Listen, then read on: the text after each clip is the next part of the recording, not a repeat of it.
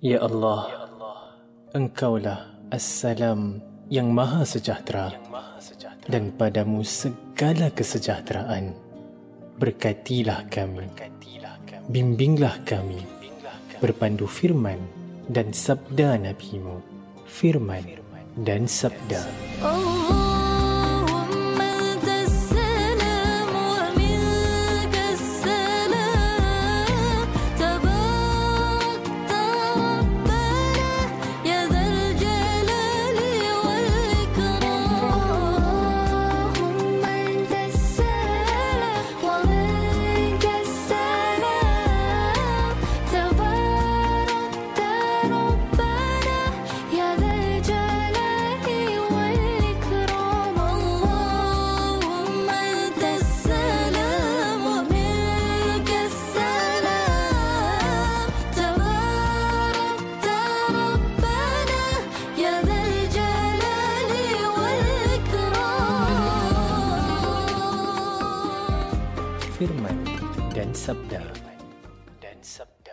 Bismillahirrahmanirrahim Dengan nama Allah yang Maha Pengasih lagi Maha Penyayang Sesungguhnya janji Allah untuk membalas amal kamu adalah benar Maka janganlah kamu diperdaya oleh kehidupan dunia dan janganlah syaitan yang pandai menipu itu berpeluang memperdayakan kamu tentang Allah.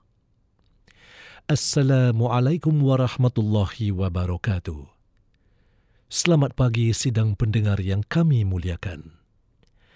Hari ini 8 Rejab 1445 Hijriah, Sabtu 20 hari bulan Januari 2024 dalam firman dan sabda.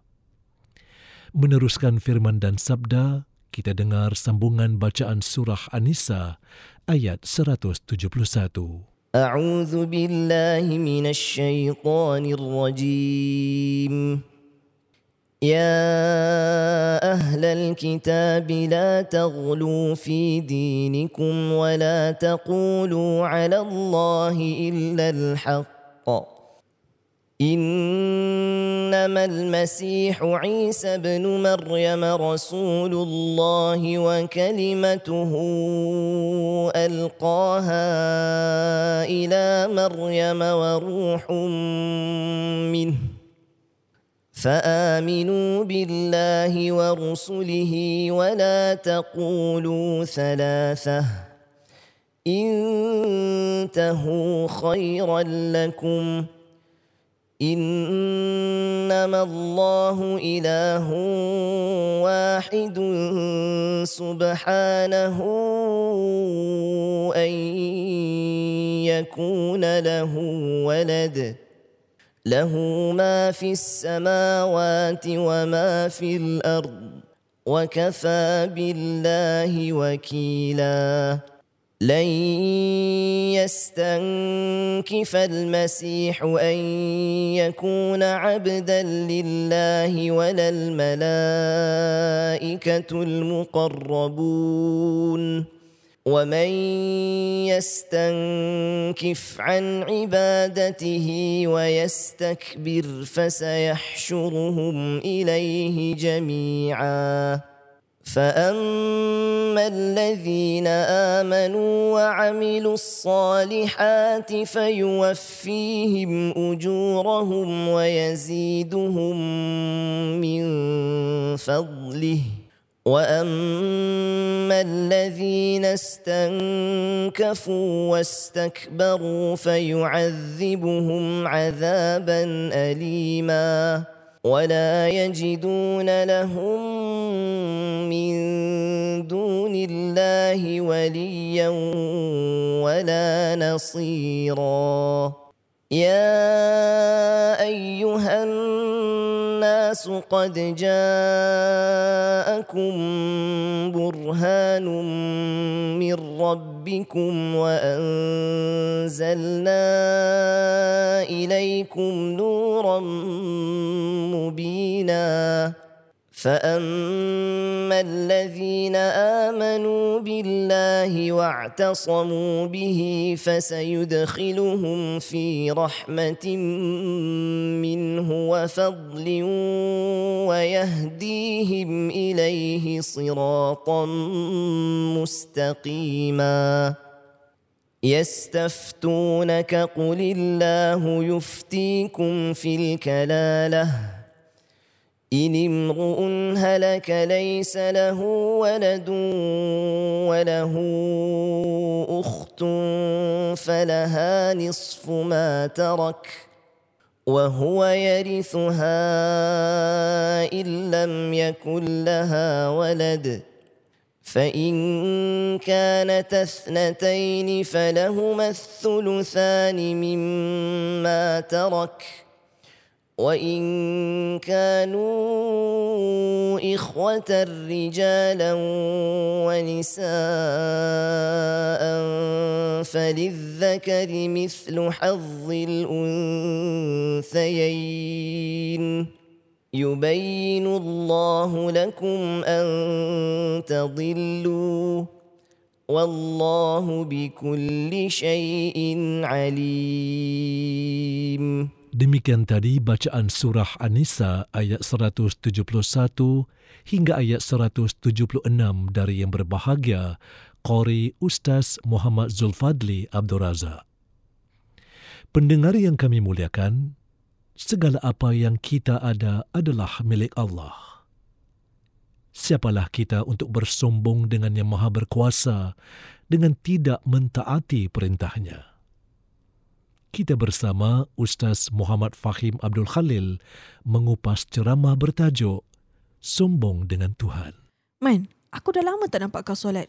Jomlah solat sesama, Man. Nanti lepas solat, kau boleh doa. Minta aja apa yang kau nak.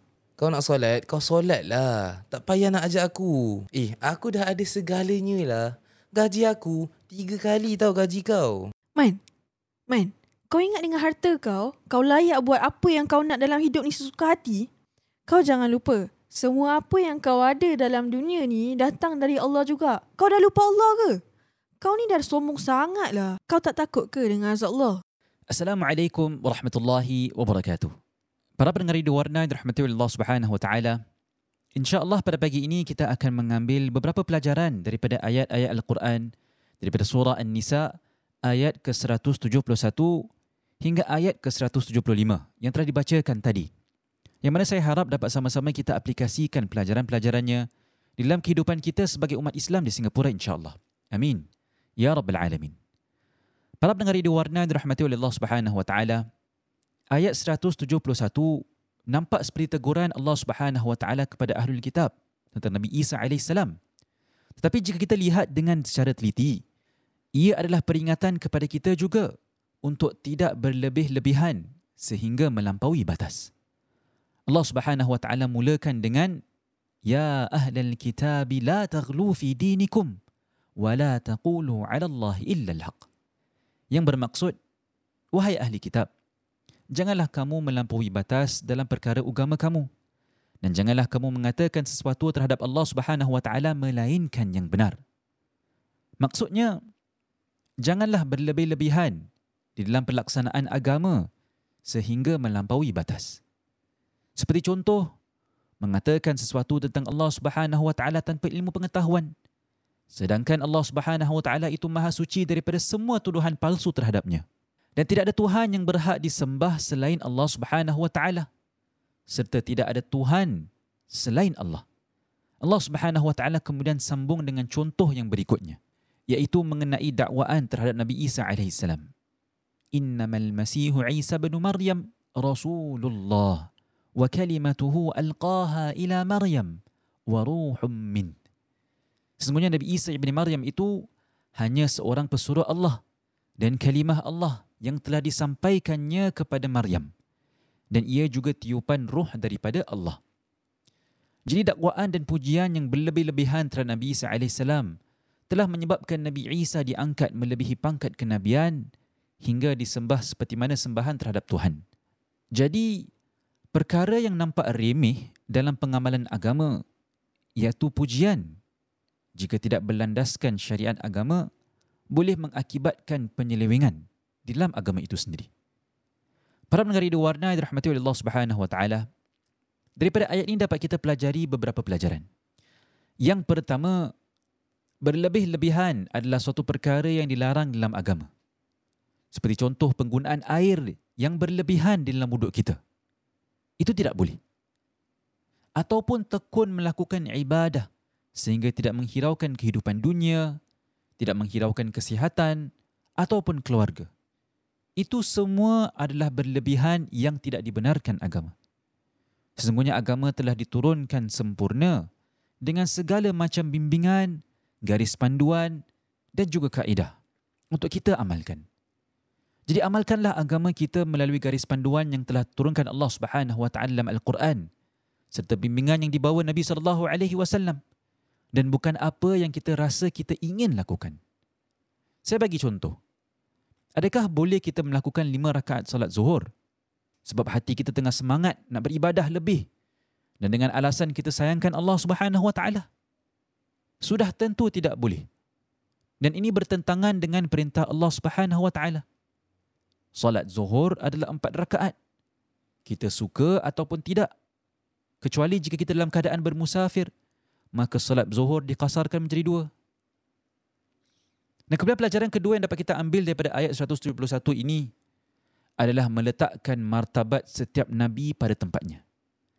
Janganlah kita berlebihan sehingga memuja para nabi lebih daripada sepatutnya. Kita lihat dalam hadis diriwayatkan oleh Anas bin Malik bahawa seorang telah memuji Nabi sallallahu alaihi wasallam. Dia mengatakan wahai Muhammad engkau adalah tuan kami dan anak kepada tuan kami. Orang yang paling saleh dan anak orang yang paling saleh. Maka Nabi sallallahu alaihi wasallam terus bersabda ya ayyuhan nas alaikum biqaulikum الشيطان yastahwiyannakum محمد ana Muhammad bin Abdullah Abdullah ورسوله Wallahi ma uhibbu an tarfa'uni fawqa manzilati allati anzalani Allahu azza wa jal. yang bermaksud wahai manusia katakan apa yang anda ingin katakan. Tapi jangan biarkan syaitan menipu anda. Saya hanya Muhammad bin Abdullah hamba dan rasul Allah. Demi Allah saya tidak suka kamu meninggikan saya di atas darjat yang Allah taala berikan kepada saya. Hadis riwayat Imam Ahmad. Juga daripada bahagian ayat ini dapat kita pelajari bahawa kita tidak boleh mengatakan sesuatu tentang Allah Subhanahu Wa Ta'ala atau agama Allah Subhanahu Wa Ta'ala tanpa sebarang keyakinan tentang perkara itu. Jika kita bukan ahlinya, kita serahkan pada ahlinya. Jika kita kurang pasti, tanya pada yang tahu. Itu seperti mana yang difirmankan Allah Subhanahu wa taala dalam surah An-Nahl. Fas'alu ahla dzikri in kuntum la ta'lamun. Yang bermaksud oleh itu bertanyalah kamu kepada orang-orang yang berpengetahuan jika kamu tidak mengetahui. Baiklah. Kemudian pada ayat seterusnya Allah Subhanahu wa taala memberitahu kita bahawa sebagai hamba Allah Subhanahu wa taala yang mengabdikan diri kepada Allah Subhanahu wa taala dalam ibadah adalah suatu kehormatan dan kemuliaan dengan sendirinya. Perkataan muqarrabun bermaksud mereka yang dekat. Di sini yang dimaksudkan adalah malaikat. Dan para malaikat seperti kita ketahui adalah yang paling dekat dengan Allah Subhanahu wa taala dan mempunyai status yang tinggi. Namun mereka tidak berasa segan untuk menyembah Allah Subhanahu wa taala. Juga para anbiya alaihi wassalam dan para malaikat-malaikat al-muqarrabun adalah bukti akan nilai nikmat ini. Tidak dapat dinafikan penghormatan yang diberikan bagi sesiapa yang mengabdikan diri kepada Allah Subhanahu wa taala. Dan bertentangan dengan ini adalah keaiban dan kehinaan yang paling teruk bagi mereka yang mensyirikkan Allah Subhanahu wa taala. Para pendengar di warna yang dirahmati Allah Subhanahu wa taala, ayat ini adalah peringatan dan teguran bagi diri kita. Iaitu apabila kita sedang membeli belah tengah window shopping, shopping mall ataupun bazar, Kemudian masuknya waktu salat. Adakah kita tunggu sampai akhir-akhir waktu kemudian bergegas pulang untuk salat? Adakah kita sengaja membiarkan sehingga terkeluar waktu? Adakah kita rasa malu untuk pergi cari tempat solat dan tunaikan solat? Adakah kita membelakangkan perintah Allah Subhanahu Wa Taala agar tidak dilihat dipandang sebagai seorang yang fikiran sempit oleh orang sekeliling? Adakah kita bangga dipanggil seorang muslim ataupun tidak? Tepuk dada tanya iman kita. Fikirkanlah tentang jawapan yang akan kita berikan di akhirat nanti. Nabi sallallahu alaihi wasallam adalah seorang nabi Allah. Seorang ulul azmi. Seorang rasul yang diberikan begitu banyak penghormatan di dunia dan juga di akhirat hingga hari ini. Tapi Nabi sallallahu alaihi wasallam amat bangga dengan dirinya sebagai hamba Allah Subhanahu wa taala. Dan baginda sallallahu alaihi wasallam tidak pernah mengelakkan diri dari beribadah kepada Allah Subhanahu wa taala. Jadi tepuk dada kita tanya iman kita. Kemudian pada ayat seterusnya adalah peringatan bagi kita tentang kelakuan kita. Baik ataupun buruk akan ada kesan dan balasannya yang beriman dan beramal saleh maka fayuwaffihim ujurahum wa yaziduhum min fadli Allah akan menyempurnakan bagi mereka pahala mereka dan Allah akan menambahkan lagi limpah kurnianya kepada mereka. Wa ammal ladzina stankafu wastakbaru sebaliknya orang-orang yang rasa tidak layak beribadat kepada Allah dan berlaku sombong takbur dari menghambakan diri pada Allah mereka merasakan diri mereka sangat hebat dan tidak perlu untuk taat kepada Allah Subhanahu wa taala maka balasan azab yang menunggu mereka yang mana tidak ada sesiapa atau apa-apa yang dapat menolong mereka baik sebelum azab maupun ketika diazab jadi masih adakah apa-apa yang menghalang kita daripada beribadah kepada Allah Subhanahu wa taala? Tanya diri kita. Jika seorang itu rasa hina atau ketinggalan zaman dalam beribadah kepada Allah Subhanahu Wa Taala, maka ini adalah suatu kesombongan. Dan kesombongan yang telah membuat iblis digolongkan bersama-sama mereka yang berada dalam kerugian dan kebinasaan buat selama-lamanya. Para pendengar Radio Warna dirahmati Allah Subhanahu Wa Taala, kesombongan dan keangkuhan tidak sesuai bagi kita yang diciptakan sebagai hamba Allah Subhanahu Wa Taala kita adalah hamba kepada Allah Subhanahu wa taala. Jadi tidak wajar bagi kita untuk ada rasa sifat sombong terhadap Allah Subhanahu wa taala dalam hati kita. Dan terdapat doa yang Nabi sallallahu alaihi wasallam ajarkan kepada kita untuk berdoa agar diri kita dijauhkan daripada akhlak yang buruk di mana kesombongan dan ujub itu tergolong di dalamnya. Doanya adalah seperti berikut. Allahumma inni a'udzu bika min munkaratil akhlaq wal a'mal wal ahwa yang bermaksud ya Allah aku berlindung padamu daripada akhlak yang buruk amalan yang buruk dan hawa nafsu yang buruk Para pendengar di warna dirahmati Allah Subhanahu wa taala sesungguhnya akhlak ada dua jenis akhlak yang terpuji dan akhlak yang dicela akhlak yang sesuai dengan syariat agama adalah akhlak yang dicintai Allah Subhanahu wa taala dan dipuji manusia. Sedangkan akhlak yang mengikuti hawa nafsu adalah akhlak yang mungkar dan dicela. Dan akhlak yang mungkar itu termasuk sombong, memperkecilkan orang, hasad, melampaui batas dan sebagainya. Dalam Majmu' al-Fatawa, Imam Ibn Taimiyah rahmatullahi alaih mengatakan bahawa adanya nafsu dan syahwat itu tidak mengakibatkan seorang itu dihukum ataupun diazab. Seorang itu dihukum apabila dia menuruti nafsunya sehingga melampaui batas. Sedangkan dia sendiri patut melarang nafsunya daripada melanggar perintah Allah Subhanahu wa taala. Kerana itulah melarang nafsu itu adalah termasuk daripada ibadah dan amal salih. Baiklah, Kemudian pada ayat seterusnya adalah seruan kepada manusia untuk beriman kepada An-Nurul Mubin iaitu Al-Quran. Para pendengar di warna dirahmati Allah Subhanahu wa taala. Perkataan burhan adalah daripada perkataan asal ba, ra dan ha yang bermaksud memberi bukti yang muktamad atau bukti yang jelas.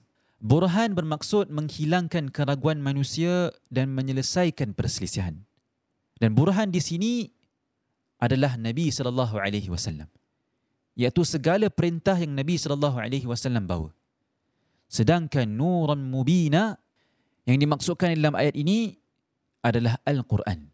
Al-Quran mengakhiri sebarang kekeliruan yang kita ada dalam hidup kita. Al-Quran adalah cahaya yang jelas. Perkataan mubin bermaksud yang jelas. Yang jelas pada dirinya dan juga menjelaskan perkara-perkara lain. Jadi Al-Quran menerangi seorang dan menjelaskan kebenaran. Al-Quran memberitahu kita apa yang betul dan apa yang salah. Jadi Al-Quran dapat bantu mengakhiri sebarang kekeliruan yang kita ada dalam hidup kita. Dan Al-Quran adalah cahaya yang jelas. Kita lihat perkataan mubin. Dan perkataan mubin bermaksud jelas dengan sendirinya dan menjelaskan perkara-perkara lain.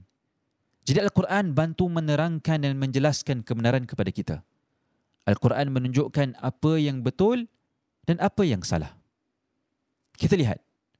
Pada zaman sebelum datangnya Islam, semuanya wanita dan anak yatim dirampas hak mereka.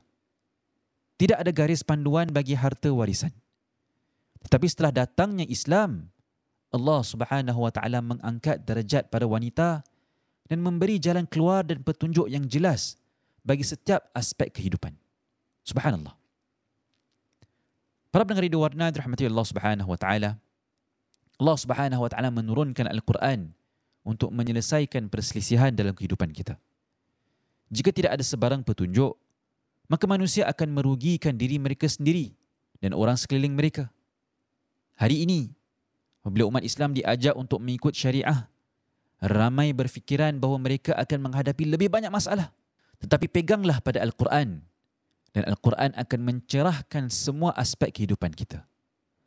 Pelajarilah Al-Quran dengan hati yang terbuka nescaya masalah dan kebingungan kita akan lenyap insya-Allah.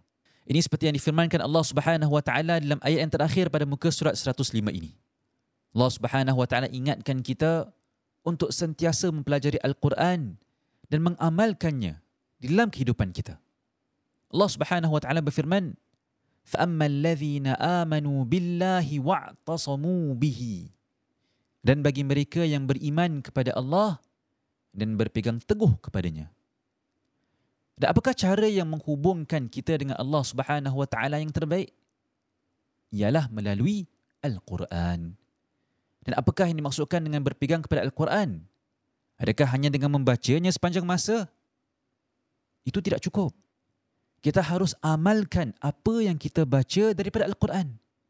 Dan ini bermakna belajar Al-Quran dan kemudian mengamalkannya. Apabila kita hanya membaca tanpa memahami apa yang kita baca, maka di manakah nilai yang boleh kita perolehi atau terapkan selain dapat pahala membaca sahaja? Oleh sebab itu, belajar dan amalkan Al-Quran, kedua-duanya adalah sama penting. Dan apakah ganjarannya? فَسَيُدْخِلُهُمْ فِي رَحْمَةٍ مِّنْهُ وَفَضْلٍ وَيَهْدِيهِمْ إِلَيْهِ صِرَاطًا مُسْتَقِيمًا Yang bermaksud, maka Allah akan memasukkan mereka ke dalam rahmatnya dan limpah kurnianya dan Allah akan menunjukkan mereka ke jalan yang lurus yang membawa kepada Allah Subhanahu wa taala. Para pendengar di warna dirahmati Allah Subhanahu wa taala. Apabila seorang itu berpegang teguh kepada Al-Quran dan bertawakal kepada Allah Subhanahu wa taala, maka Allah Subhanahu wa taala akan membimbingnya ke jalan yang benar. Memang tak dapat dinafikan bahawa hidup ini penuh dengan masalah dan kita perlukan bimbingan. Kerana itulah Allah Subhanahu wa taala telah menurunkan Al-Quran ini kepada kita. Jadi peganglah Al-Quran. Bagi orang yang berpegang kepada Al-Quran, Allah Subhanahu wa taala akan menunjukkan kepada mereka jalan yang terang dan bebas daripada sebarang kemungkaran dan penyelewengan.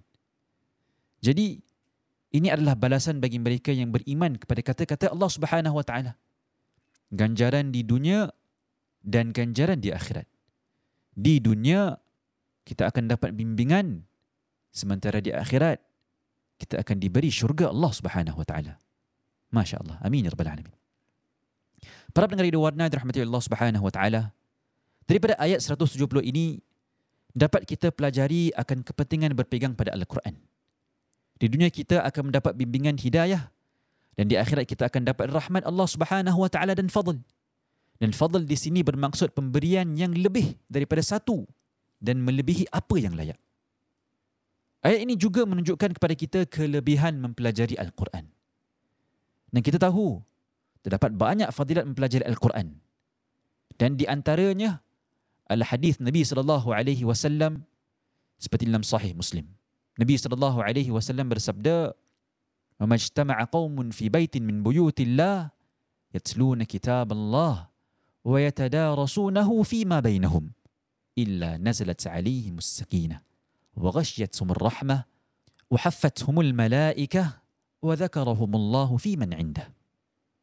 Yang bermaksud tidaklah suatu kaum berkumpul di salah satu rumah Allah membaca Al-Quran dan mempelajarinya melainkan akan diturunkan kepada mereka sakinah iaitu ketenangan dan diliputi rahmah dan dikelilingi para malaikat dan Allah Subhanahu wa taala akan menyebut-nyebut mereka di perhimpunan para malaikat.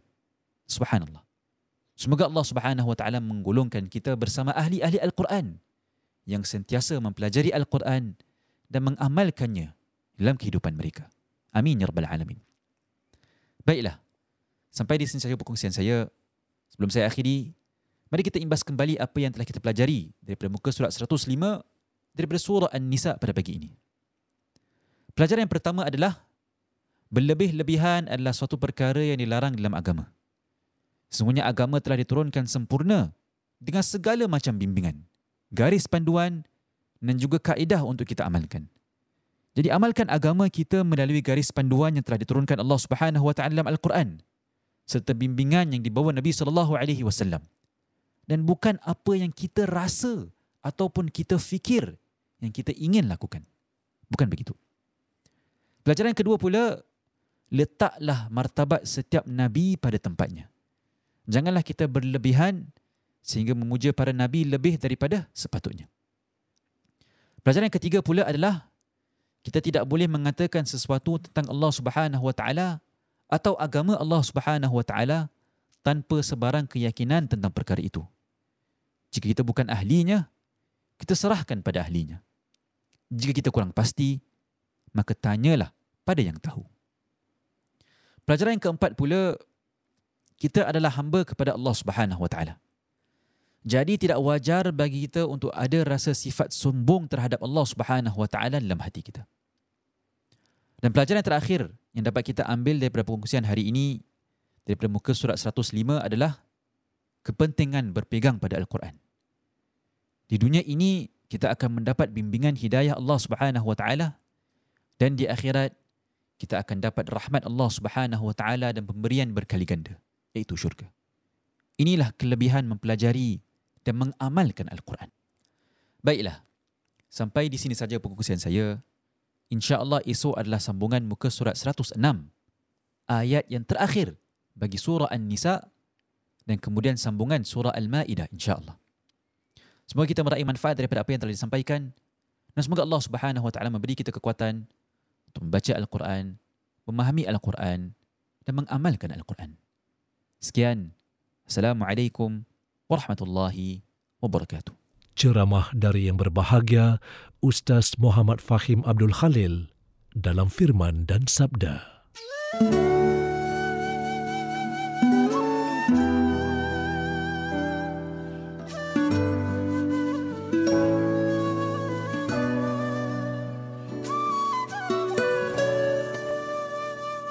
Bismillahirrahmanirrahim. لا يضر مع اسمه شيء في الأرض ولا في السماء وهو سميع عليم بسم الله الذي لا يضر مع اسمه شيء في الأرض ولا في السماء وهو سميع عليم.